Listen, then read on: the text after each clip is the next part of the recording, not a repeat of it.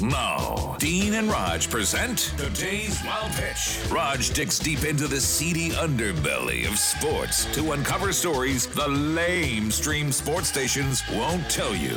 Here's Raj. NFL training camps are going on right now. It's hot.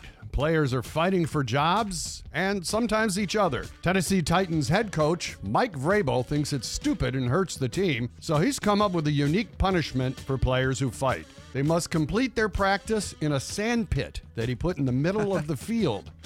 Now, if you've ever tried running on a sandy beach, you know how difficult that is. Of course, Dean, we learned this from Anakin Skywalker in Star Wars Episode 2. I don't like sand. It's coarse and rough and irritating, and it gets everywhere. It's true, it does. That is some fine acting. That's today's wild pitch. Yes.